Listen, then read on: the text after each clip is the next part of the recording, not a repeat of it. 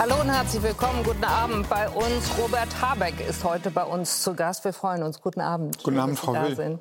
Später kommen auch noch die Wirtschaftsweise Veronika Grimm und der Politikwissenschaftler und Demokratieforscher Wolfgang Merkel dazu. Denn wir wollen diskutieren, was der Streit, der ja heftigst ausgetragen worden ist, um das Gebäudeenergiegesetz alles offengelegt hat, bewirkt, möglicherweise sogar angerichtet hat. Herr Habeck, ich fasse mal ganz grob zusammen, was in den zurückliegenden drei Monaten passiert ist. Sie haben ein Gesetz vorgelegt, das weder handwerklich noch kommunikativ so richtig gut gemacht war, das erheblichen Widerstand jedenfalls provoziert hat und nun, wenn überhaupt, dann in aufgeweichter Form durchkommt, wenn es denn durchkommt. Damit haben Sie jetzt sowohl der Akzeptanz von Klimaschutzpolitik als auch dem Ansehen der Regierung und Ihrer Partei geschadet. Kommt das hin? Zur Hälfte. Was kommt hin, was nicht? Dass es gesellschaftlichen Widerstand oder öffentlichen Widerstand gab, das ist ja offensichtlich und auch bekannt hier in dieser Sendung vielfach diskutiert worden. Mhm.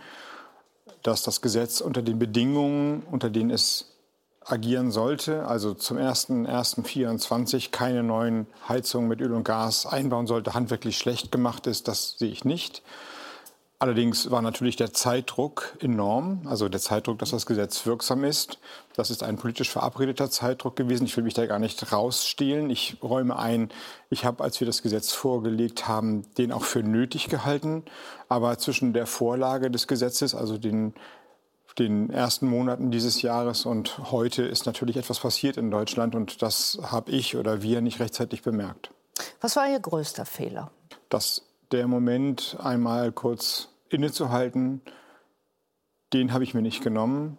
Ähm, ich kann mich daran erinnern, dass wir kurz vor Weihnachten in der letzten Sitzung des Europäischen Rates ein Capping für den Gaspreis in Europa beschlossen haben. Ich habe das damals für falsch gehalten. Also eine Art Deckel. Ja, ein Deckel. Ne? Also nicht mehr jeder Preis wird bezahlt. Ich habe das damals für falsch gehalten, weil es so ein extremer Markteingriff ist. Und ich hatte wirklich ganz große reale Sorge, dass wir nicht genug Gas im Winter haben. Das ähm, Gebäudeenergiegesetz, dieses Heizgesetz, ist dann ein paar Wochen später öffentlich geworden. Und meine Haltung und ich glaube auch die der meisten Deutschen war damals noch zum Winter, jetzt bitte nicht die Gaskrise verschärfen. Aber als es öffentlich wurde, da waren wir schon ganz gut durch den Winter gekommen. Die Speicher waren noch angemessen voll. Die Krise war scheinbar abgewendet, sodass eher ein Gefühl oder der Eindruck von jetzt nicht nur das nächste Gesetz kommen, kommt, äh, da war. Und diesen, diesen, diese veränderte Erwartungshaltung, die habe ich nicht gespürt, bemerkt, reflektiert. Das würde ich sagen, ist der Fehler. Also dass dieser Moment ist. denken Sie, das ist der entscheidende Fehler? Davon leiten sich dann andere ab. Ähm, aber das ist, der, das ist die Erklärung, die ich habe, warum die Debatte, die ja eine gemeinsame Debatte war. Ich würde sogar sagen, eine gemeinsame Debatte, die Deutschland weitgehend einig geführt hat. Möglichst wenig Gas verbrauchen heißt natürlich auch möglichst wenig neue Gasheizungen einbauen zu, lass uns mal in Ruhe mit deinen verrückten Ideen, keine Gasheizungen einzubauen. Dazwischen ist ja was passiert. Und zwar in relativ kurzer Zeit. Sie haben jetzt gesagt, handwerklich hätten Sie keinen Fehler gemacht. Das naja, Sie Hand so nicht und die Bedingung war zum 1.1.24, ja. also sagen wir so, es gab ein, die, die Geschichte dieses Gesetzes ist so, der Koalitionsvertrag, also Herbst, September, Oktober 2021, schon ziemlich lange her, hat gesagt, ab 1.1.25 keine neuen Öl- und Gasheizungen, außer sie sind mit 65 Prozent erneuerbaren Energien irgendwie betreibbar. Das wurde dann vorgezogen nach, Be nach Beginn des russischen Angriffskriegs auf die Ukraine, als wir Sorge haben mussten, dass Gas uns ausgeht. Und unter diesen Bedingungen haben wir gearbeitet. Das sind die politischen Rahmenbedingungen gewesen. Und ich habe die auch für richtig gehalten. Und ich glaube, die allermeisten Menschen auch. Und dann habe ich es ja schon erzählt, Ostern war die Welt eine andere. Winfried Kretschmann, den Sie kennen, Parteifreund, weiß nicht, wie dicke Sie sind, aber Ministerpräsident in Baden-Württemberg hat im Zeitinterview gesagt, und da kommt sehr wohl bei raus, dass er einen handwerklichen Fehler, einen grundsätzlich falschen Ansatz sieht. Er sagt nämlich, bei einem komplexen Gefüge wie den Heizungen mit Verboten vorzugehen, ist ein Ritt auf der Rasierklinge. Man kann nicht mit dem Kopf durch die Wand. Waren das die Fehler, über Verboten Verbote vorgehen zu wollen, mit dem Kopf durch die Wand zu wollen, hoher Zeitdruck, 1.1.24 und nicht mitzudenken, dass Menschen sowas auch bezahlen müssen, was eigentlich ein Grundfehler ist, der den Grünen schon ganz oft passiert ist, dass sie die soziale Frage, finanzielle Frage nicht mitgedacht haben. Also letzteres ist jedenfalls nicht der Vorwurf, den ich mir zu eigen machen wollte. Ricarda Lang tut das. Den Ausgleich, den sozialen Ausgleich haben wir immer mitgedacht. Der ist versprochen worden. Ich habe mehrfach auch schon während der erhitzten Debatte gesagt, dass das üppig ausfinanziert werden soll. Das üppige Ausfinanzieren muss dann mit den Koalitionspartnern geeint werden. Da laufen ja die finanzpolitischen Vorstellungen nicht immer ganz synchron, aber jedenfalls von unserer Seite, von meiner Seite, der von Clara Geiwitz und mir war das immer mitgedacht und das Geld steht auch bereit dafür. Im ersten Entwurf steht ja drin, kommt später, dass naja, wir über das Finanzen sind verschiedene, Das sind verschiedene, ich will mich da jetzt nicht rausreden, aber es sind verschiedene Stränge. Das eine ist das Gesetz und das andere ist die Förderung die müssen natürlich ineinander greifen und miteinander quasi verzahnt werden, zueinander passen.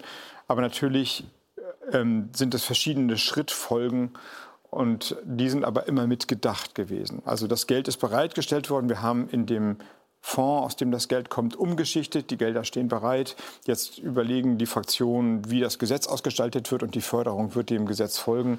Aber sie wird auskömmlich sein. Aber immer noch ist nicht genau klar, wie sie da, wie sie auskömmlich sein wird, was genau bei wem wie ankommt. Es wundert mich insofern, als dass Sie eigentlich immer einen anderen Politikansatz hatten. Also als Sie Minister in Schleswig-Holstein waren, stellvertretender Ministerpräsident, da rühmen Sie sich oder sagen, das sei Ihnen dort gut gelungen. Zitat auf der Website auch, man müsse die Menschen vor Ort ins Boot holen und aus Betroffenen Beteiligte machen. Das war Ihr Ansatz. Warum ist er Ihnen verloren gegangen?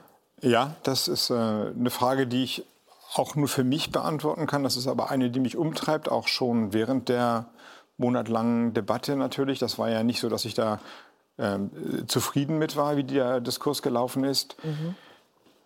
Wie gesagt, meine Erklärung ist, wir haben quasi weitergemacht oder zu lange weitergemacht wie im Jahr 22. Und denken Sie daran, was wir alles verboten haben. Wir haben verboten, dass öffentliche Gebäude über 19 Grad geheizt werden. Also der Satz von Winfried Kretschmann kann man nicht mit Verboten machen.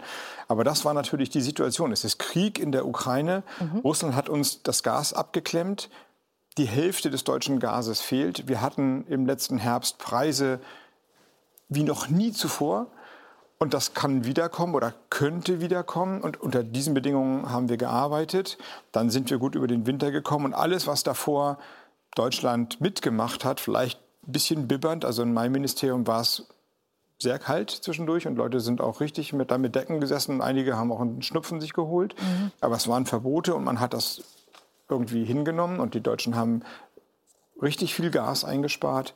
Das war dann mit dem Frühling der Tropfen zu viel an Gesetzgebung. Das ist meine Erklärung und deswegen ist mir da die Kommunikation nicht so gelungen, wie ich mir das eigentlich vorgestellt hätte. Die Erklärung und das Gesetz natürlich auch nicht. Wollte ich sagen, es ist doch nicht nur der Zeitpunkt, zu dem Sie das verkünden, wo möglicherweise eine Stimmung sich dann verändert hat, wie Sie es beschrieben haben, sondern auch das Gesetz als solche wurde ja nicht verstanden, nicht für gut befunden, handwerklich nicht gut gemacht empfunden. Ja, unter den Bedingungen einer veränderten Dringlichkeit. Das ist richtig, wie Sie es beschreiben. Aber hätte man gesagt, wir müssen, die Alternative zu diesem Gesetz ist, dass wir äh, kalte Wohnungen haben, hätte man natürlich anders über dieses Gesetz geredet, denke ich. Leute haben gesagt, es gibt gar nicht genügend Wärmepumpen, wir haben nicht genügend Handwerkerinnen und Handwerker. All das hat ja dieser Text erst befördert. Man dachte, äh, wie soll das funktionieren? Ja, jetzt wiederholen wir die Debatte der letzten Wochen und Monate, sind aber jetzt natürlich schon einen Schritt weiter. Aber das Gesetz sieht lange Übergangsfristen vor, sieht jede Form von Ausnahmeregeln vor. Geht nicht nur um Wärmepumpen, auch da schon nicht. Also man, das habe ich dann ja auch drei Monate lang probiert, man hat schon Antworten gehabt oder ich hätte Antworten gehabt auf jeden konkreten Fall. Aber ich widerspreche Ihnen nicht, dass das Gesetz nicht als Beitrag zur Krisenbewältigung gesehen wurde, und dankbar empfangen wurde, sondern als, als ähm, äh, jetzt in eine angespannte Zeit, noch immer tobt der Krieg, wir haben so viele Krisen hinter uns, es gibt hohe Preise, die Gesellschaft driftet auch im politischen Diskurs auseinander Sehr viele Stimmen sind inzwischen sehr populistisch geworden und dann kommt noch so ein Gesetz rein. So ist es dann gewesen und ähm, ja, so deswegen ähm, ist es jetzt gut, dass es einen anderen Weg gegangen ist. Ich habe vor vier Wochen, würde ich sagen, gesagt, okay Leute, lasst uns anders zusammenkommen. Das war eigentlich der erste Moment, wo ich den politischen Raum überhaupt hatte, sowas zu sagen. Und Warum? Weil davor der Druck so groß war auf die Leute um mich herum, auf meine Person, auf das Ministerium, dass jeder Lösungsvorschlag als Ausflucht gesehen wurde. Und dann haben wir die erste Chance genutzt, die ich hatte, zu sagen, ja natürlich, wir haben schon verstanden, was hier passiert. Das heißt, Sie haben es vorher schon gesehen, Sie haben es auch eingesehen, Sie haben es aber lieber nicht gemacht. Nein, nein, so war es nicht. Ich hätte es schon gerne getan. Natürlich war das ja kein guter Zustand, aber die Debatte hat sich immer weiter aufgeschaukelt und ich hatte nicht den, oder ich habe für mich keinen Raum gefunden oder ihn gesehen, die wieder runterzuschaukeln. Als dann der Raum da war, dann gab es ja für vier Wochen die Gelegenheit, nachdem sich die Personalien in meinem Ministerium geklärt haben, zu sagen, so, und jetzt machen wir das nächste auch nochmal. Und so ist das dann, denke ich, in den letzten drei oder vier Wochen auf einen ganz guten Pfad eingebogen. Und nun hoffe ich, dass mit den verabredeten Veränderungen, die jetzt natürlich noch, das ist sehr anspruchsvoll, ein Gesetzestext werden sollen, die Debatte sich beruhigt, auch in gewissem Sinne rationalisiert und dann das Gesetz zu einem guten Ende kommt. Mhm. Und äh, danach wieder wir alle konstruktiv darüber reden, wie wir die Wärmewende in Deutschland gestalten, aber eben konstruktiv muss man sagen, das Ganze findet jetzt unter erheblichem Zeitdruck statt. Sie möchten richtig. unbedingt, dass es noch vor der Sommerpause durchkommt, dieses Gesetz. So war es im Übrigen auch verabredet. Nach dem ganzen Hin und Her, das können wir uns ja mal anschauen, und dem Dauerstreit auch in der Koalition, haben wir jetzt noch nicht besprochen, berät der Bundestag das Gesetz also nun seit Donnerstag. Damit ist aber, muss man sagen, immer noch nicht klar, was vom 01.01.2024 an gelten wird. Nach monatelangem Ampelstreit über Heizungen diese Woche eine Einigung. Zuvor nochmal zähe Verhandlungen in den Fraktionen, rund 50 Stunden lang. Für Robert Habeck steht viel auf dem Spiel. Da geht es jetzt inzwischen dann auch um mehr als nur um dieses Wärmegesetz, sondern die Regierung sollte jetzt schon ihre Regierungsfähigkeit unter Beweis stellen. Am Ende müssen Kanzler, Vizekanzler und Finanzminister vermitteln. Das Ergebnis zwei DIN A4-Seiten, Leitplanken für weitere Beratungen. Die größte Neuerung? Das Gebäudeenergiegesetz soll an die kommunale Wärmeplanung gekoppelt werden. Diese soll bis spätestens 2028 stehen. Das gibt vielen Bürgerinnen und Bürgern mehr Zeit für den Heizungstausch. Das Verbot neuer, rein fossil betriebener Heizungen soll vom 1. Januar 2024 an zunächst nur für Neubauten in reinen Neubaugebieten gelten. Außerdem vereinbart größere Technologieoffenheit und Haushalte sollen nicht überfordert werden. Was das konkret heißt, weiter unklar. Dennoch soll das Gesetz nun innerhalb von knapp drei Wochen durch Bundestag und Bundesrat. Für die Union bleiben viele Fragen. Wenn ich nächstes Jahr als Bürger eine Gasheizung einbaue, muss ich die dann 2028 wieder ausbauen, wenn eine Wärmeplanung da ist? Sie sagen ja, Sie sagen nein. Wird es vor Einbau einer Gasheizung eine verpflichtende Beratung geben, sagen die Grünen, oder ein Beratungsangebot, sagt die FDP? Ein ziemlicher Unterschied. Wird es eine Förderung geben und wenn ja, welche, für wen, in welcher Höhe? Noch sechseinhalb Monate, muss man sagen, und immer noch nicht ist klar, was gelten soll. Und Sie sagen, Sie seien zufrieden. Sie haben sogar gesagt, Sie seien stolz auf jede Änderung, die das Gesetz besser macht. Reden Sie sich das jetzt schön? Also es wäre natürlich gut gewesen, wir hätten jetzt einen höher, besseren zeitlichen Vorlauf, auch in der parlamentarischen Befassung. Das ähm, war auch eigentlich so geplant, aber bei der Aufsetzung bei der vorherigen Plenarsitzung war die FDP noch nicht so weit, beziehungsweise die Leitplanken waren noch nicht da. Mhm. Und ansonsten sind die Fragen von Herrn Spahn zumindest in den Leitplanken ja ähm, im Umriss beantwortet. Genau, Im Umriss? Naja, das heißt, dass genaue Fristen noch nicht da sind. Und dann steht zum Beispiel drin, dass für den Fall, dass Wasser, äh, Gasnetze mit Wasserstoff betrieben werden sollen, Verträge zwischen den Kommunen und den Energiebereitstellern geschlossen werden sollen, wie genau die Verträge wann in welcher Schrittfolge ein, ein, ein Fahrplan dann zur Wasserstoffbefüllung darstellen. Das konnten wir jetzt in diesen Tagen dann nicht einigen. Aber das sind dann ja Detailfragen. Aber die Antworten lassen sich auf das, was Herr Spahn fordert, natürlich geben. Trotzdem, Sie sagen, Sie seien zufrieden. Da muss man jetzt dann doch noch mal gucken, wo kamen Sie her? Sie hatten einen Gesetzentwurf vorgelegt, der ja einen großen Handlungsbedarf widerspiegeln sollte, den Sie und auch sehr viele andere sehr wohl im Gebäudesektor sehen. Da muss unheimlich viel und dringend was passieren. Das Tempo hatten Sie da auch mit beschrieben, dass es braucht, Ihrer Meinung nach, um die Klimaziele just dort einzuhalten. Sie hatten dafür einen Kabinettsbeschluss. Die FDP hat nicht mitgemacht. Und jetzt haben Sie sehr vage formulierte Leitplanken, die dem Gesetz, muss man auch sagen, einen Großteil seiner Wirkung, auch des Tempos nehmen. Da können Sie nicht mit zufrieden sein. Ich würde es etwas anders beschreiben. Wir haben bei dem vorgelegten Entwurf, also bei meinem, für alle Menschen eine Übergangsfrist von drei Jahren eingebaut. Also die Heizung geht kaputt, eine Öl- oder eine Gasheizung geht kaputt. Ich weiß nicht, was ich machen soll. Ich muss mich erstmal informieren. Natürlich soll man nicht frieren dann baut man sich eine Gas- oder eine sogar Ölheizung ein. Das wäre möglich gewesen für drei Jahre. Es gibt einen weiten Gebrauchtmarkt oder auch Leasingmarkt für Gas- und Ölheizung. Also das wäre dann gegangen. Und dann hätte man sich entscheiden müssen. So hat es der Entwurf vorgesehen. Jetzt Galt aber für alle Häuser. Galt für alle dann, genau. Auch im Bestand. So, und jetzt haben wir gesagt, und das ist neu, weil es jetzt die Möglichkeit gibt, dass die kommunale Wärmeplanung verpflichtend für die Kommunen wird. Das stand im Koalitionsvertrag 21 geschrieben noch nicht drin. Und die FDP hat das den Weg, und dafür bin ich dankbar, vor einigen Wochen erst frei gemacht, dass das so ist. Das Na, ist freundlich formuliert. Sie könnten auch sagen, Mann, die haben das nie frei gemacht jetzt sagen, ich bin dankbar, dass es Nun freue ich mich darüber, dass es frei ist. Mhm. So, und das macht natürlich einen Unterschied, ob man sagt, Kommunen können eine kommunale Wärmeplanung machen oder auch nicht. Oder sie machen eine kommunale Wärmeplanung und dann richten wir die Einbaugeschwindigkeit oder die Logik nach dieser Wärmeplanung aus. Dieses ist technisch erst jetzt möglich geworden. Und nun ist es so, in diesen Leitplanken steht drin, spätestens bis 28. Ja. Aber sehr viele Kommunen haben schon Wärmeplanung, die größeren Städte, oder sind dabei, sie zu machen. Baden-Württemberg, Nordrhein-Westfalen, Schleswig-Holstein, Hessen, die haben alle Landesgesetze, die gesagt haben, ihr macht das schon. Und sehr viele werden in 24 die schon haben. Mhm. Also alte Welt, alle Bürgerinnen und Bürger haben drei Jahre Zeit. Neue Welt, zwischen 24 und 28 gleiten immer mehr Kommunen in die Wärmeplanung rein. Setzt aber voraus, das löst dass zwei das Probleme, machen. wenn ich das sagen darf. Einmal, man weiß, was die Kommune vorhat. Zweitens die, der technische Hochlauf, die Handwerker, auch die Erfahrung mit Gebieten, wo Wärmepumpen sind, sie wächst. Und das, damit haben wir es ein bisschen entzerrt. Ob das jetzt tatsächlich zu mehr oder weniger klimaneutralen Heizen führt, wahrscheinlich haben Sie recht, wahrscheinlich etwas weniger.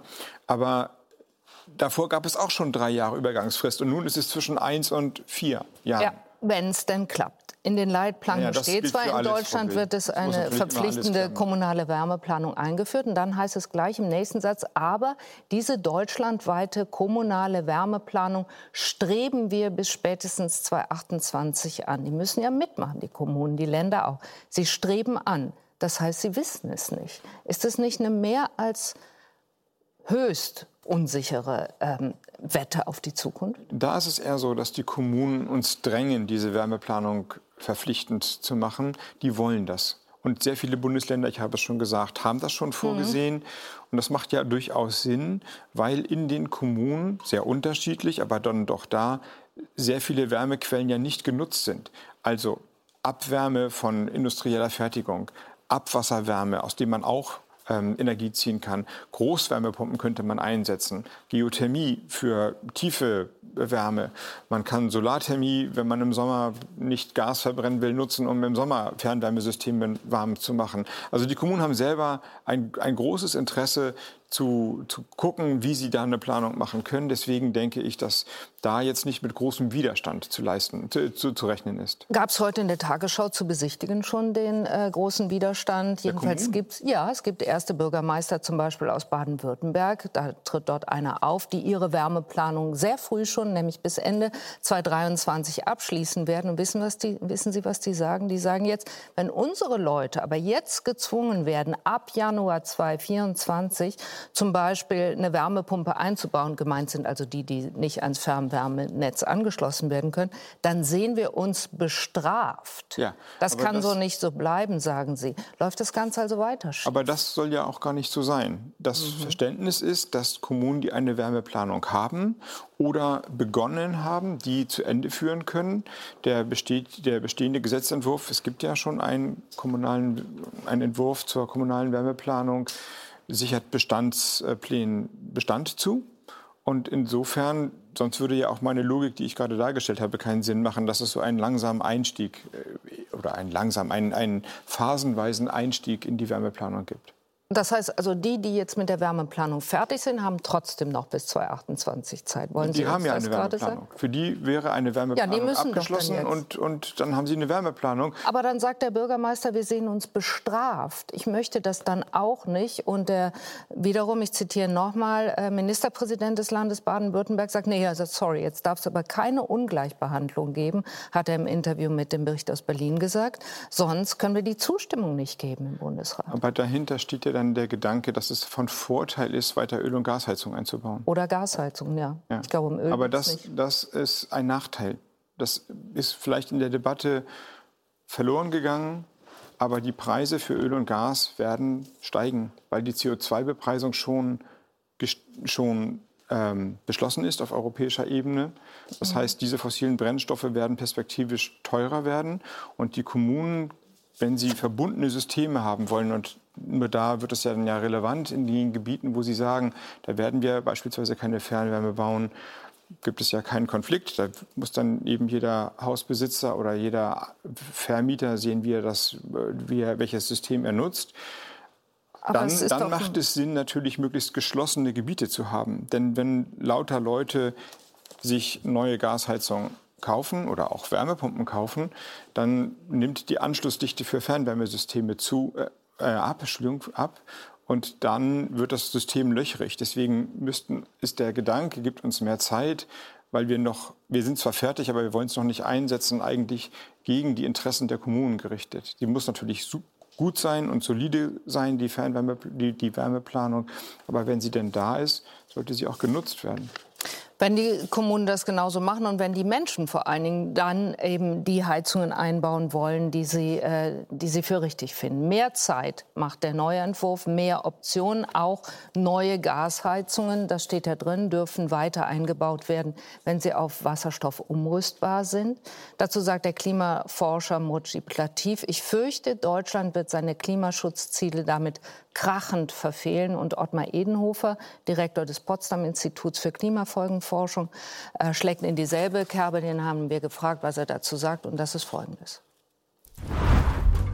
Nach der Aufgabe der Sektorziele im Klimaschutz wird nun auch ein völlig entkerntes GEG e eingebracht, das nicht in einem wirksamen Emissionshandel verankert ist. Es ist mir unverständlich, warum letzterer erst 2027 scharf gestellt wird. Es gibt nun weder klare Verbote noch echte Anreize. So werden weiterhin neue Gasheizungen eingebaut und so kann Deutschland weder die Wärmewende noch seine Klimaziele schaffen. Das ist ein finsteres Urteil. Deutschland schafft weder die Wärmewende noch seine Klimaziele. Das hieße, sie wären auf ganzer Linie gescheitert. Also Deutschland schafft im Moment rechnerisch seine Klimaziele sowieso nicht, weil der Verkehrssektor eine zu große Lücke gelassen hat. Wir haben es geschafft, in 15 Monaten Zeit von 1100 Millionen Tonnen CO2 runterzukommen auf 200 Millionen Tonnen CO2 alle Jahre zusammengerechnet bis 2030. Also wir haben die Klimalücke in Deutschland um 70 bis 80 Prozent reduziert. Aber 70 bis 80 Prozent sind nicht 100. Das muss man so klar sagen. Wir sind vielleicht wieder auf Kurs gekommen. Also ist 200 Millionen Tonnen geteilt durch sieben Jahre sind 28,5 Millionen Tonnen, wenn ich richtig im Kopf rechne. Das kann man schon schaffen, wenn man sich anstrengt.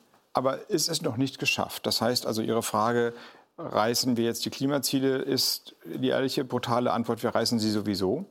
Wenn Aber das wir, wenn wir nicht besser, besser werden. Nein, natürlich nicht. Und es Deswegen hilft dann gar nicht, wenn Sie für den Gebäudesektor nun ein Gesetz äh, auflegen können, weil es an den Widerständen und allem anderen äh, gescheitert ist, was Klimaziele jedenfalls nicht besser erfüllt als Ihr Ursprungsentwurf. Aber das haben wir jetzt äh, eben gerade besprochen. Das ist auch meine Meinung. Sie haben mich mit ähm, meiner politischen Grundphilosophie konfrontiert. Mhm. Natürlich braucht es für den Klimaschutz gesellschaftliche Mehrheiten. Wenn die Menschen es nicht wollen, wird Klimaschutz abgewählt. In der Demokratie musst du für jedes Projekt eine Mehrheit schaffen und die, das haben Sie mir ja gerade noch mal in die Wunde gerieben, war erkennbar nicht da. Das heißt aber natürlich auch, dass Klimaschutz nicht, wie Wissenschaft es gerne vorrechnet, zu Recht vorrechnet, eine reine Excel-Tabelle ist. Eine gesellschaftliche Mehrheit ist keine Excel-Tabelle, sonst bräuchten wir hier gar nicht abends bei Anne Will reden. Wir müssen ja diskutieren, wir müssen die Argumente austauschen, wir müssen uns überzeugen oder eben auch im Zweifelsfall dazulernen. So, und äh, deswegen hat er, äh, hat, äh, haben die Kritiker recht. Durch, ich bin noch nicht sicher, ob die Verlangsamung so drastisch ist. Ich habe schon gesagt, drei Jahre Übergang war schon davor und jetzt ist ein allgemeiner Face-In gedacht. Aber es wird jedenfalls nicht schneller gehen. Und dadurch wird es durch das Gebäudeenergiegesetz erstmal unwahrscheinlicher, dass wir die Klimaschutzziele einhalten. Das ist die bittere Konsequenz davon. Das ist richtig. Hypothetische Frage, wenn Ihr früherer Staatssekretär Patrick Greichen jetzt noch im Amt wäre, auf den das ursprüngliche, strengere Gesetz äh, zurückgeht, hätten Sie das entkernte Gesetz dann auch jetzt als Erfolg verkauft? Patrick Greichen war auch klar, dass wir was ändern müssen, dass wir im parlamentarischen Verfahren was ändern müssen und dass wir damit auch abrücken von den Klimaschutzzielen. Patrick Reichen und ich auch, und ich glaube, sehr viele Menschen sind überzeugt, dass wir wegen des Klimaschutzes Dinge ändern müssen und dass wir dadurch als Gesellschaft letztlich profitieren. Ich sprach schon über die hohen Energiekosten für fossile Energien. Mhm. Die kommen auf die Bürgerinnen und Bürger, die Verbraucherinnen und die Verbraucher zu. Ich habe noch nicht gesprochen über die ökonomischen Vorteile, wenn wir hier bei uns im Land neue Techniken schaffen, neue Wirtschaftszweige damit hier attraktiv machen und ansiedeln. Aber natürlich weiß, wusste auch Patrick Reichen und weiß jeder, dass am Ende das Gras nicht schneller wächst, wenn man dran zieht. Und das hat man jetzt gesehen. Deswegen war es ja auch mein Anliegen, bei dem Gesetz nochmal eine Veränderung herbeizuführen, damit das Gesetz insgesamt kommt. Die Frage ist ja offensichtlich nicht mehr gewesen, kommt das strengere Gesetz oder ein anderes, sondern die Frage war, kommt gar kein Gesetz.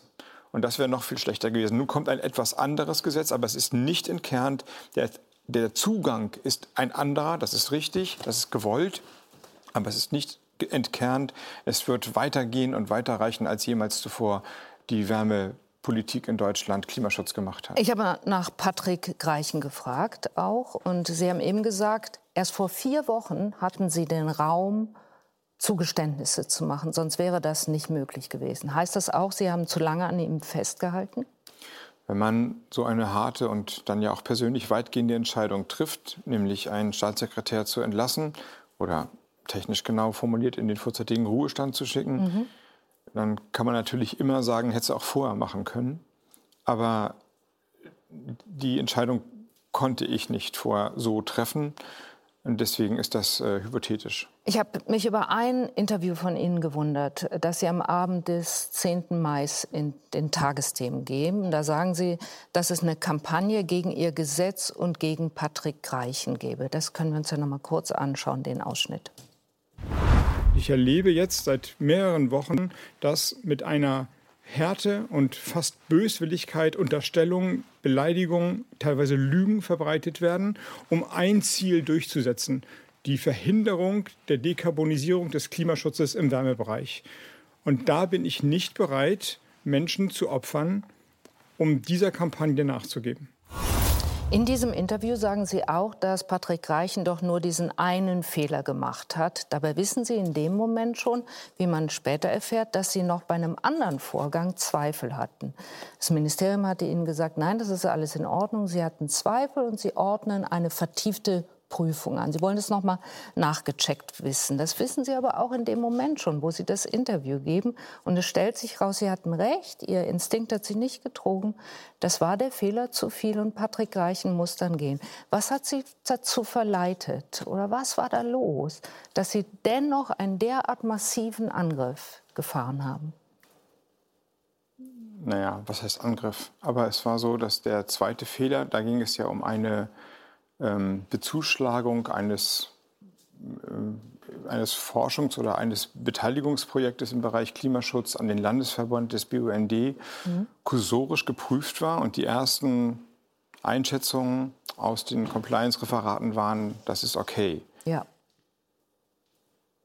Das waren aber nur erste Einschätzungen. Es gab keine schriftliche Vorlage, keinen schriftlichen Vorgang und es waren auch nicht alle Sachverhalte aufgeklärt.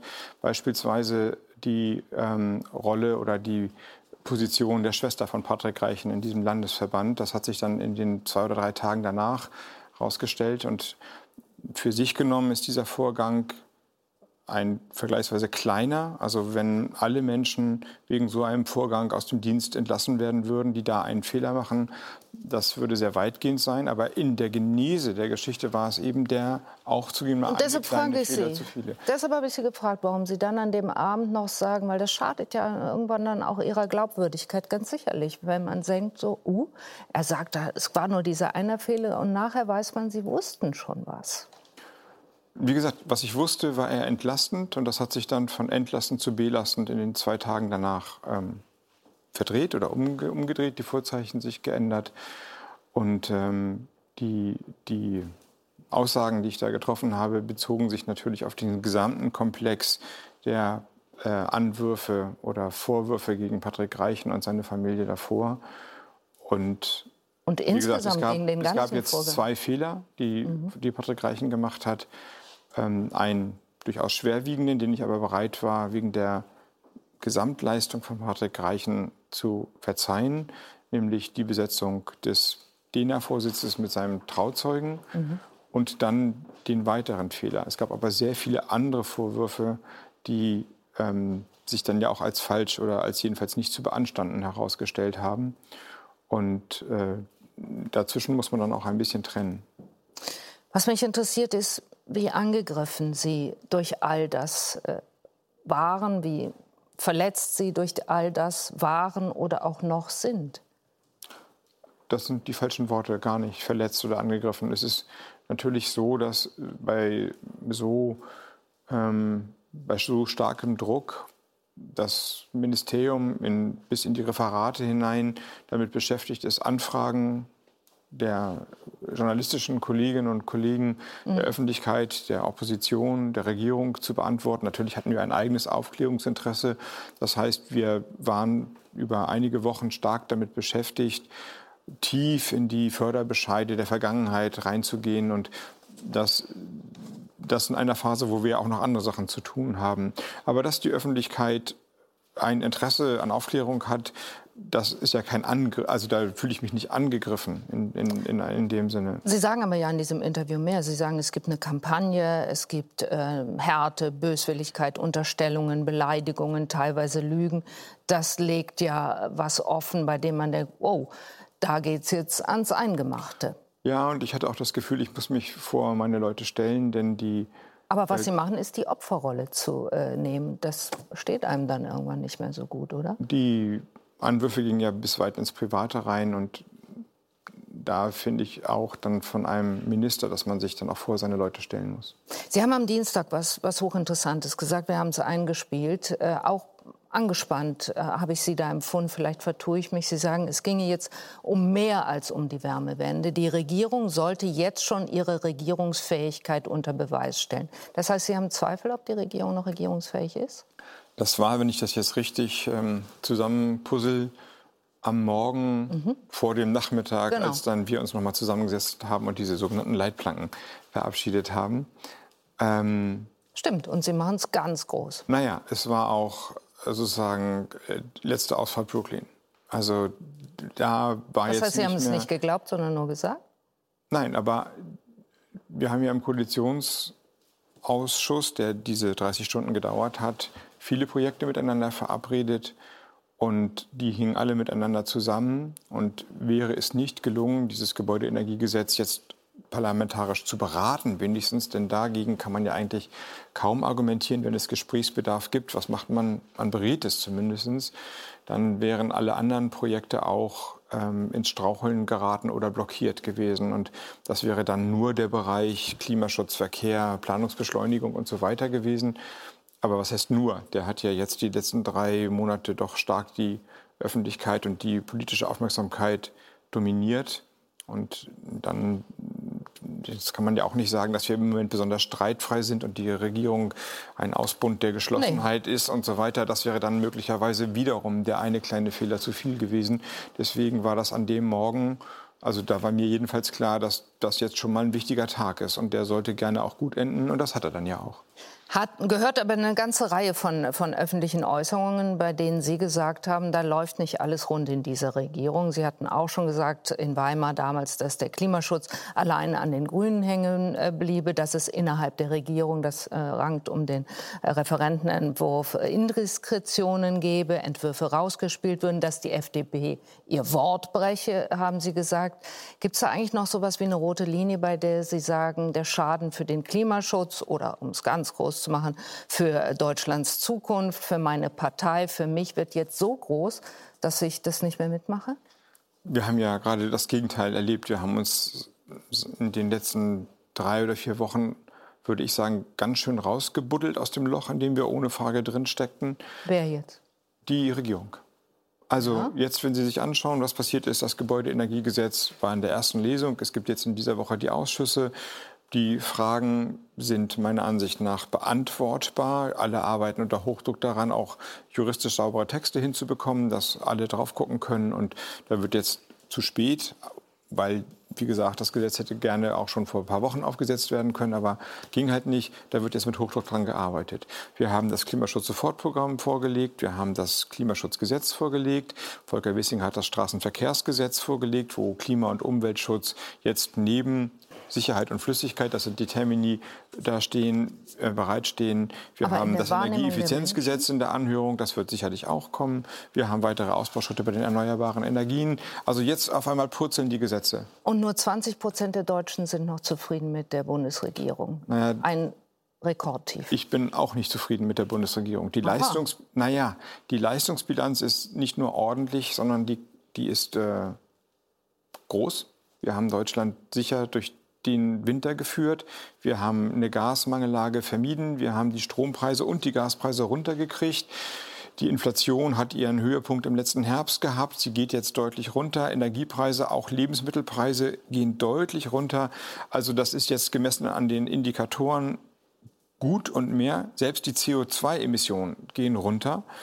Aber natürlich haben wir in der Kür, also im Erscheinungsbild äh, der Regierung, jetzt nicht geglänzt. Das kann ja keiner behaupten. Also deswegen an der Stelle kann man nicht zufrieden sein. Und wenn man Olaf Scholz und Christian Lindner zuhört, was die am Abend der Einigung äh, so sagen, die ihnen so wichtig war, dann bekommt man nicht den Eindruck, dass sie den, die den Ernst der Lage so ernst nehmen wie sie. Im Winter müssen wir unsere Häuser heizen. Und das wird auch anders werden, so Stück für Stück, was die Frage betrifft, wie wir das machen. Deshalb ruckelt es ein bisschen, aber heute hat es sich, glaube ich, zu Ende geruckelt und wir haben eine Verständigung erzielt. Die Wärmewende besorgt auch viele Menschen.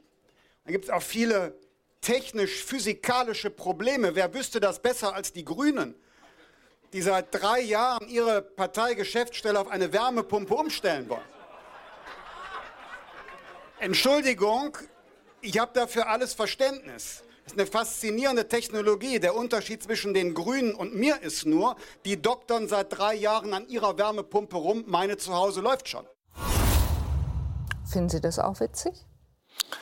Das war nach der Einigung auf einer Spargelfahrt eines ähm, Wirtschaftskreises, wenn das das richtige Wort ist, der SPD. Gut, wenn sich die Kollegen freuen, freue ich mich auch. Wirklich? Darf man gerne humorige Reden halten bei einer Spargelfahrt. Ist ja nicht das Plenum. Fehlt Ihnen da manchmal im Vergleich die Rücksichtslosigkeit, die Abgebrühtheit eines Christian Lindners oder eines Bundeskanzlers, der sagt, ja, also hat ein bisschen geruckelt, bei einem Thema, über das sich die ganze Republik zerlegt? Ich glaube, man muss den Kontext dazu nehmen. Und wie gesagt, das war jetzt ein geselliger Abend der SPD und wahrscheinlich äh, werden da noch ganz andere Reden gehalten. Keine Ahnung, war ich noch nie. Wir wollen Veronika Grimm und Wolfgang Merkel äh, dazuhören, denn die haben Zweifel, ob die Ampel nicht gerade sehr, sehr viel Vertrauen äh, verspielt, auch Zustimmung äh, verspielt, grundsätzliche Bereitschaft zu mehr Klimaschutzmaßnahmen. Die Ampel als Fortschrittskoalition gestartet. Bereits im Wahlkampf setzen SPD und Grüne auf Klimaschutz und den Rückhalt in der Bevölkerung dabei. Einigkeit im Koalitionsvertrag, die Pariser Klimaziele erreichen, Tempo in der Energiewende. Doch die Umsetzung schwierig. Das Gebäudeenergiegesetz nur ein Beispiel. Zwar machen sich 62 Prozent der Deutschen große oder sehr große Sorgen wegen des Klimawandels. Doch der Streit um die Heizungswende hat die Bundesregierung zusätzlich Vertrauen gekostet. Die Unzufriedenheit mit der Ampel ist so groß wie nie. Die Beliebtheitswerte von Wirtschafts- und Klimaschutzminister Habeck auf Talfahrt. Bei der Bremen-Wahl im Mai ist die Grüne Partei die größte Verliererin. In Berlin fliegt sie aus der Regierung. Eine große Sorge der Bevölkerung die Kosten der Heizungswende. 67 Prozent befürchten, dass die geplanten Maßnahmen sie finanziell überfordern werden. Die Ökonomin Veronika Grimm warnt, so wie es läuft, erreicht man gar nichts außer einer weiteren Polarisierung der Debatte. Wer an Klimaschutz interessiert ist, wird immer frustrierter werden und drastischere Eingriffe fordern. Wer versteht, wie das die Wirtschaft abwirkt, wird sich dann vehement dagegen wehren. Herr Merkel, wir haben gelesen, was Frau Grimm denkt. Was denken Sie, wenn Klimaschutz konkret wird? Kommt er gerne mal mit drastischen Eingriffen daher und sei es mit einer teuren klimaneutralen Heizung? Hätte Robert Habeck, hätte die Ampel die Polarisierung dieser Debatte dann überhaupt vermeiden können? Diese konkrete glaube ich schon. Wir äh, leben seit etwa 10, 15 Jahren in Deutschland, aber längst über die deutschen Grenzen hinaus eine zunehmende Polarisierung der Gesellschaft. Mhm. Insofern sind Politiker und Politikerinnen auch Verantwortungseliten für den sozialen Zusammenhalt. Und Robert Habeck hat vorher äh, gesagt, einen wichtigen kardinalen Demokratiesatz aus Betroffenen Beteiligte zu machen. Ja.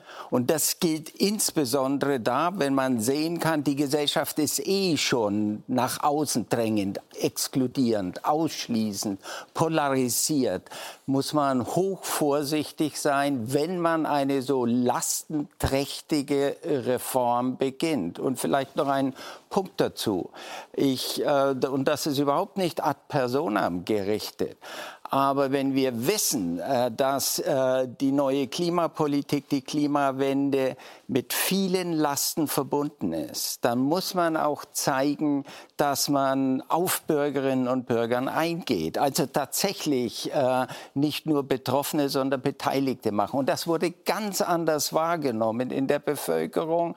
Und das hätte man vorher ahnen können in einer Gesellschaft, die schon bei jedem der großen Krisen, die wir seit, 5, äh, seit 2015 und 16 haben, polarisiert äh, und geradezu gespalten reagiert hat. Ich glaube, dass es für zukünftige Reformprojekte jetzt sehr viel schwieriger wird, das verlorene Vertrauen wieder hereinzuholen. Und ohne ein solches Vertrauen lassen sich solche Reformen in einer Demokratie nicht durchsetzen. Und was hätte er besser machen können? Er hätte tatsächlich ahnen können oder das Ministerium, äh, dass man in der Koalition schon so etwas wie ein Verständnis herstellen kann und das nicht erst gewissermaßen getrieben durch die FDP Coram Publico der ganzen deutschen Bevölkerung unterbreiten. Und da ist gerade dieser Widerwille gegen diese Reform entstanden. Frau Grimm, Sie sehen es ja als grundsätzlichen Fehler an, wie wahrscheinlich auch Winfried äh, Kretschmann, den wir zitiert haben, dass Robert Habeck die Wärmewende übers Ordnungsrecht versucht hat, äh, dass er über Verbotspolitik vorgehen wollte. Warum sehen Sie das als den Fehler an? Ich glaube, man muss das Ganze auch als Teil eines größeren Prozesses sehen. Wir haben ja mit der Zeitenwende ähm, realisiert, dass wir die, die ähm, Friedensdividende, die wir realisiert haben, einfach nicht mehr so fortführen können. Also wir werden einen Wohlstandsverlust hinnehmen müssen. Äh, wir müssen Klimaschutz betreiben, mhm. aber äh, es zeichnet sich ja auch eine Neuordnung der Welt ab, in der wir uns ähm, resilienter aufstellen müssen, also absichern müssen gegen die Gefahren, äh, die auch auf uns zukommen können als Volkswirtschaft im Zuge von Abhängigkeiten zum Beispiel. Und das bedeutet, dass wir in einer ganz, ganz schwierigen Situation sind. Die Politik muss in einer Zeit, wo erstmal nicht mehr äh, das Wachstum so sprudelt, ähm, den Menschen klar machen, dass es Einschnitte geben muss. Das ist eine ganz schwierige Situation. Und da würde ich eben auch sagen, ähm, da ist diese Debatte um das Heizungsgesetz ein erstes Beispiel dass es schwierig ist, das in einer Demokratie zu verhandeln. Und ähm, ich hätte mir auch gewünscht, dass man in der Koalition äh, die verschiedenen Perspektiven auf Klimaschutz anders zusammenbringt, dass man zum Beispiel mehr mit einem Emissionshandel im Hintergrund steuert, also die Anreize schafft. Ähm, und ähm, erst dann oder im Zuge ähm, dieser Anschärfung des Emissionshandels die Sektorenziele aufweicht, wie es mhm. ja jetzt geschehen soll, und meinetwegen auch ein bisschen Ordnungsrecht macht. Aber es wäre eben wichtig, durch ein System, das tatsächlich die Emissionen reduziert, den Klimaschutz tatsächlich in den Vordergrund zu stellen. Und ähm, dann kann man auch Ordnungsrecht machen. Aber ähm, CO2-Preise, verlässlich steigende CO2-Preise hätten eben den Vorteil, dass zum Beispiel jeder Energieberater, zu den, der zu den Leuten kommt, äh, dann den Leuten eben auch diese Rechnung aufmachen muss. Im Moment ist es so ein bisschen vage, man weiß nicht so genau, wie stark steigen die Preise. Gas ist wieder günstiger geworden. Jetzt könnten die Leute das Gefühl haben, ah, das ist ja vielleicht eine clevere Idee, noch eine Gasheizung einzubauen. Wenn man den Emissionshandel ähm, tatsächlich etabliert und scharf stellt, äh, dann kann eigentlich diese Wahrnehmung nicht mehr resultieren und man hat gleichzeitig in diesen vielen dezentralen Entscheidungen, jeder entscheidet ja selber über seine Heizungstechnologie, die voraussetzenden Haushalte sind ganz unterschiedlich. Und man hätte dann eben in diesen ganz vielen dezentralen einzelnen Entscheidungen könnte jeder sozusagen seine Abwägung machen. Auch hier spielt die FDP eine Rolle, Herr Habeck, muss man sagen. Äh, denn die FDP hat auf ihrem Parteitag ja gesagt, äh, mehrheitlich, sie wollen den Emissionshandel früher scharf stellen als 2027. Und dann ist der Finanzminister noch auf den Parteitag hingegangen. Christian Lindner hat gesagt, nee, das machen wir nicht. Wäre das leichter gewesen, den Emissionshandel, die CO2-Bepreisung gleich zu unterlegen und hätte auch weniger Verhetzungspotenzial gehabt als ein Verbots Ansatz? Da bin ich mir sehr sicher, dass das nicht der Fall ist. Denn äh, abstrakt zu sagen, wir machen einen CO2-Handel, das ist so ungefähr wie, wollen wir klimaneutral heizen? Das finden wahrscheinlich alle erstmal super. CO2-Handel, was kann sich dahinter wohl Schlimmes verbiegen, ver, ver, verbergen? Aber es heißt ja, dass die Preise steigen für fossile Energien. Aber das und, kommt ja sowieso. Und wenn man damit den Effekt erzielen wollte, dass die Leute jetzt jetzt aufhören, Gas- und Ölheizungen einzubauen, müssten sie wahrscheinlich sehr kurzfristig auf das Niveau von dem letzten Jahr steigen. Also wäre es nicht gegangen, das würde, das würde, das meint Frau Grimm nicht, aber ich habe ein Argument dagegen mhm. und vielleicht können Sie das, können Sie schauen, wie Sie, Frau Grimm sagt nicht, dass wir den CO2-Preis so hoch jetzen müssen, dass Gas quasi einem Preis von 350 Euro entspricht. Aber wenn es einen allmähligen Anstiegspfad gibt, dann gibt es sozusagen empirische Evidenz, dass Menschen darauf nicht reagieren. Hätte es weniger... Sondern man macht, ne, wir haben das im letzten Jahr gesehen, mhm. im letzten Jahr, wenn ich das sagen darf, wurden 600.000 neue Gasheizungen eingebaut. Jo. Und es gab keine Perspektive, dass der Gaspreis so schnell runtergehen würde. Alle mussten damit rechnen, dass er länger oben bleibt und vielleicht richtig ganz weit oben bleibt. Und trotzdem hat man es gemacht. Und das ist erklärbar aber es sorgt, also so sind wir, ja, wir sind widersprüchliche Wesen und Langfristszenarien beeinflussen unser Handeln nicht, jedenfalls nicht permanent. Mhm. Und deswegen okay. glaube ich, hätte der Preis schon schockartig steigen müssen, um einen Effekt zu haben. Und das hätte dann wiederum eine ganz andere soziale Debatte zur Folge gehabt. Das hätten wir politisch, gesellschaftlich nie gestanden. Also war der Weg doch richtig. Ja, ich meine tatsächlich nicht, dass der Preis schockartig von heute auf morgen ähm, 300 Euro betragen soll, sondern wir haben ja schon einen Emissionshandel. Das System ist ja quasi schon angelegt. Genau. Man müsste sich nur sozusagen festlegen, wann gehen diese ansteigenden Preise in ein Handelssystem über, das dann tatsächlich die Emissionsreduktion auch durchsetzt. Und diese ansteigenden Preise, wie sie jetzt äh, unterlegt sind, könnte man anschärfen. Also es gibt Raum nach oben. Und man müsste natürlich die Einnahmen, die man dann realisiert, auch den Menschen zurückgeben. Es gibt ja das Konzept des Klimageldes, dass man sozusagen die Einnahmen, die man realisiert aus dem Emissionshandel, den Leuten pro Kopf zurückgibt. Und das hat den Charme, dass diejenigen, die einen geringen CO2-Fußabdruck haben, die auch wenig zahlen, dann proportional natürlich mehr zurückkriegen. Und das sind typischerweise die Leute mit den niedrigen Einkommen. Da also man hätte da eine soziale Komponente in diesem System, die sehr, sehr gut wäre, um dann auch eine Akzeptanz für den Klimaschutz zu erreichen, nämlich genau bei den Leuten, die so stark belastet sind und die eben unter diesen Belastungen auch wirklich leiden. Aber die hätten eben dann diesen Ausgleich, der unter Umständen ihre Zahlungen auch überkompensiert. Sie wissen es genau wie wir. Der Finanzminister hat gesagt, sorry, ich habe überhaupt kein Konto, äh, auf das ich das Klimageld überweisen könnte. Und soweit ich weiß, Sie hatten es irgendwann zuletzt in einem Interview sehr suffisant mal angemahnt, gesagt, wäre gut, wenn er daran arbeitete. Ach so, ja, Ja, wenn das suffisant aber, ist. aber man muss aber dazu auch sagen, das sind ja Entscheidungen, die langfristig getroffen werden. Der Einbau einer Heizung ist eine Entscheidung, die ich langfristig treffe. Ich hole mir einen Energieberater, ich kann mir einen Nee, Energieberater ich wollte jetzt holen. nur sagen, Frau Grimm, das Und- funktioniert dann im Zweifel auch nicht mit dem Klimageld, wenn der Finanzminister sagt, ich weiß gar nicht, wohin ich es überweisen soll. Genau, das müsste man etablieren. Es geht nicht von heute Macht auf morgen. aber nicht. Aber bei einer langfristigen Investitionsentscheidung, wenn klar ist, in zwei, drei Jahren kommt das, dann äh, beeinflusst das natürlich Investitionsentscheidungen heute bei den Menschen. So, da- ich Und ähm, das- das ist ein ganz wichtiger Mechanismus. Dann muss man das Ordnungsrecht ja nicht ganz ad acta legen. Aber es ist ein ganz wichtiger Mechanismus, um am Ende erfolgreich sein zu können. Wir sind bei der Akzeptanz, Herr Merkel. Äh, Frau Grimm sagt, das wäre sozial verträglicher gewesen. Sie lasten im Moment, glaube ich, Robert Habeck und den Grünen, aber Habeck in der Wärmewende fragen äh, dann doch in Person an, sowas wie traditionelle grüne Politik zu betreiben, so wie sie mal vielleicht auch nur von Ihnen, der Sie in der Grundwertekommission der SPD sitzen, aber kein Parteimitglied sind, verstanden werden. Das sei Politik von oben herab gedacht nur für Menschen, die es sich leisten können. Zudem Politik, die moralisierend als die einzig richtige verkauft wird, für selbsterklärend gehalten wird und sagen, der Lack ist ab.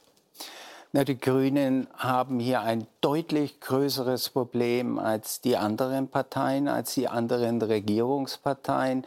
Sie haben an sich und an die Politik einen hohen moralischen Anspruch. Sie sind nicht nur überzeugt davon, dass sie die richtige Politik haben, sondern dass es die einzig moralische ist. In der Klimapolitik ist das klar, wenn wir nicht mit gehörigem Tempo entscheiden und umsetzen, dann tragen wir damit äh, dazu bei, äh, dass gleichsam die globale Erderwärmung auf Kipppunkte hintreibt, die dann äh, nicht mehr zu meistern sind, weder technologisch noch eben politisch.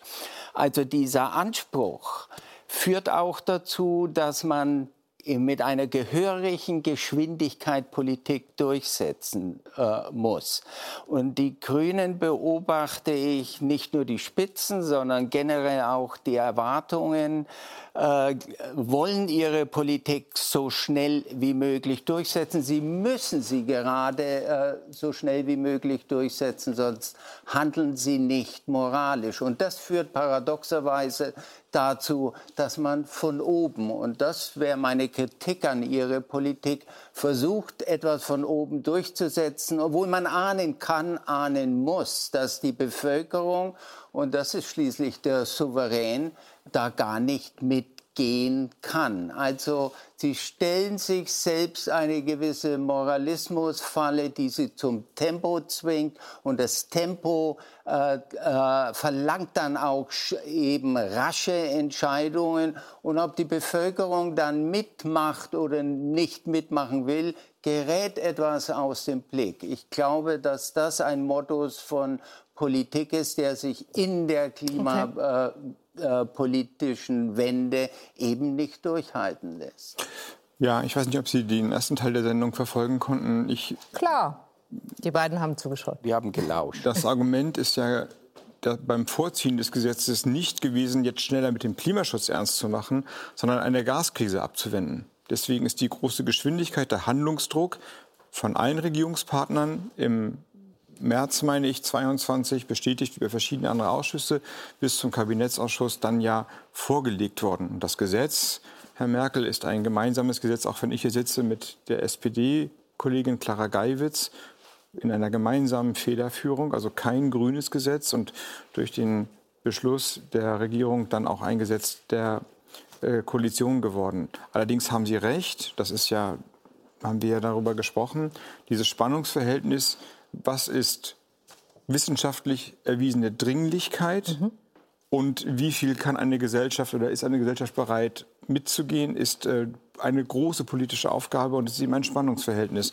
Das Einzige, da würde ich Ihnen also gar nicht widersprechen, das Einzige, was mich jetzt so ein bisschen gestört hat, ist, dass Sie mehrfach gesagt haben, die Grünen haben die Aufgabe. Ich hatte irgendwie gedacht, wir sind schon mal weiter. Ich dachte eigentlich, alle haben die Aufgabe, die Klimaschutzpolitik voranzubringen. Ja, aber Sie haben es in dem ganzen Beitrag als, als exklusive Aufgabe der Grünen dargestellt. Und wenn es nicht so wäre, dann würde ich mich ja freuen, wenn die anderen Parteien mal ehrgeizige Vorschläge vorlegen würden. Also es scheint ja tatsächlich so zu sein und das ist ja das Unglück, ein bisschen das paradoxe Unglück, wenn ich das so sagen darf, dass, weil wir aus meiner Sicht das tun, was gesellschaftlich verabredet ist, also im Zentrum der Debatte, also die Grünen oder die Bundesregierung? Die Grünen mit den grünen Ressorts. Mhm führend für die Bundesregierung Vorschläge machen, aber für etwas, was eigentlich voll Mitte sein müsste. Mitte Diskurs, Zentrum der Gesellschaft, längst vereinbart, Klimaschutzgesetz, Große Koalition, Klimaneutralität 45, Dringlichkeit von Herrn Merkel eben beschrieben.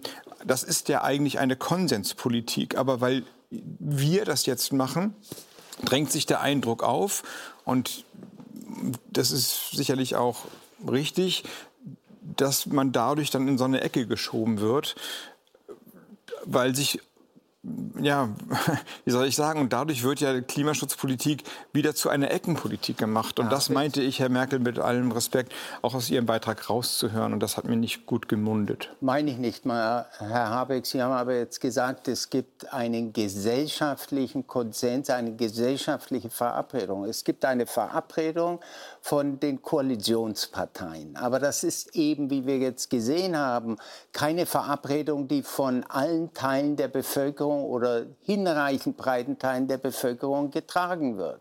Ja. Und das hat sozusagen zu dieser Vertrauenskrise geführt. Und wenn Vertrauen einmal verspielt ist, das geht ziemlich schnell. Aber es in der Politik wieder aufzubauen, das wissen Sie, dauert sehr, sehr lange und muss nicht immer gelingen. Schon richtig, nur es ist ja eine Verabredung, die fußt, wenn wir jetzt mal die Gaskrise Russland, Ukraine Gasmangel weglegen und über Klimaschutz reden, die fußt auf der gesetzlichen Vorgabe der Großen Koalition bis 2045 klimaneutral zu werden. Ich sagte schon, als ich Minister wurde, betrug die Ambitionslücke, also mhm. kumuliert die Jahre bis 2030, 1100 Millionen Tonnen. Nun sind es 200.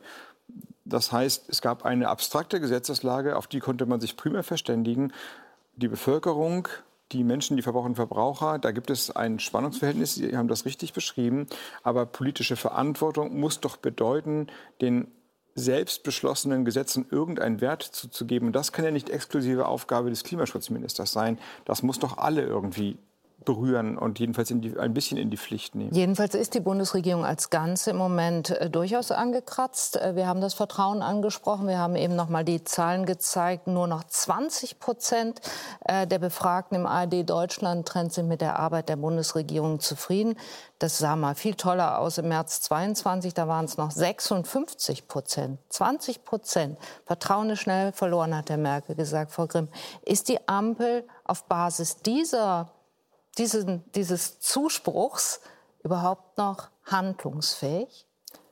Ja, also ich glaube, es gilt schon, die Menschen zu überzeugen. Da würde ich zustimmen. Ähm, und es ist natürlich so, dass ähm, eine ganze Menge an Menschen ähm, den Klimaschutzzielen zustimmen, aber es einen Disput gibt, mit welchen Mitteln man die Ziele am besten erreicht. Oder ist und, es so, sobald ähm, es konkret wird, wollen die Leute sowieso nicht? Das mehr? kann natürlich auch eine Möglichkeit sein, aber letztlich müssen wir in unserer Gesellschaft auch darum streiten, die Menschen davon zu überzeugen, dass wir diese Wege gemeinsam gehen können und müssen dann auch einen Konsens herbeiführen äh, bezüglich der Mittel. Das ist in der Ampel jetzt aktuell noch nicht gelungen. Es gibt da auch äh, verschiedene Interpretationen. Die FDP hat ja die äh, Idee Emissionshandel eingebracht, auch die Idee Aufweichung der Sektorziele. Ja. Jetzt hat man sich nicht geeinigt. Die einen sagen, das hat die FDP nur eingebracht, ähm, um äh, beim Klimaschutz nicht ernst machen zu müssen. Aber man hätte ihr ja auch so ein bisschen das Messer auf die Brust setzen können und sagen, okay, den Weg gehen wir, wir etablieren, wir stärken den Emissionshandel.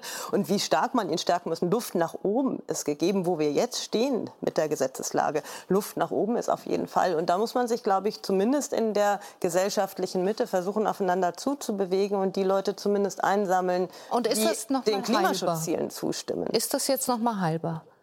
Das kann ich schwer beurteilen. Ich habe auch in der Hinsicht keine Glaskugel, aber ich glaube, wir müssen gesellschaftlich dafür streiten, ähm, nicht nur das Problem zu identifizieren und ambitionierte Ziele zu beschließen, sondern dann eben auch gemeinsam einen Weg zu finden. Und das werden wir nicht nur bei dem Heizungsgesetz machen müssen. Das werden wir auch in vielen anderen Dimensionen machen müssen, weil einfach doch sehr starke Umbrüche in unserer Gesellschaft anstehen, wegen der Transformation zur Klimaneutralität, aber auch, weil wir uns in Europa robust aufstellen müssen. Wir werden diese Dinge verhandeln müssen. Und ich glaube, es ist ganz, ganz wichtig, bei Sachargumenten zu bleiben mhm. und diese verschiedenen Vorschläge auch übereinander zu legen und Kompromisse auch bezüglich der Maßnahmen zu finden, mit denen man die Ziele umsetzt, die man ja gemeinsam hat. Ich glaube schon, dass das heilbar ist. Und im Übrigen erleben wir zunächst auch einen relativ normalen Prozess, dass amtierende Regierungen in der Mitte der Legislatur deutlich weniger Zustimmung in aller Regel haben als am Anfang. Aber was die Koalition vermeiden muss und was zu diesem Zwist vor allen Dingen zwischen FDP und äh, den Grünen geführt hat, ist immer auf ihre Klientel zu schauen, im Kopf bei der Politikformulierung schon äh, kalkulieren, mhm. was bringt das in der Wahlarena und dieses Starren auf, eine, auf, die, auf den Wählerzuspruch, das Hineinziehen in die Koalition des Parteienwettbewerbs schadet rationaler Politik und auch einer Politik, die von außen als kohärent betrachtet wird. Frau Grimm, Herr Merkel, Herr Habeck, danke, dass Sie da waren. Die Tagesthemen machen weiter. Karen Mioska ist da. Karen, was macht ihr? Anne, wir sind gleich mit der deutschen Innenministerin in Tunesien, die dort versucht, ein Flüchtlingsabkommen zu schließen. Aber erst muss gefeiert werden. Die Handballer des SC Magdeburg haben die Champions League gewonnen. Alles gleich in den Tagesthemen. Das jetzt in den Tagesthemen. Tschüss und auf Wiedersehen.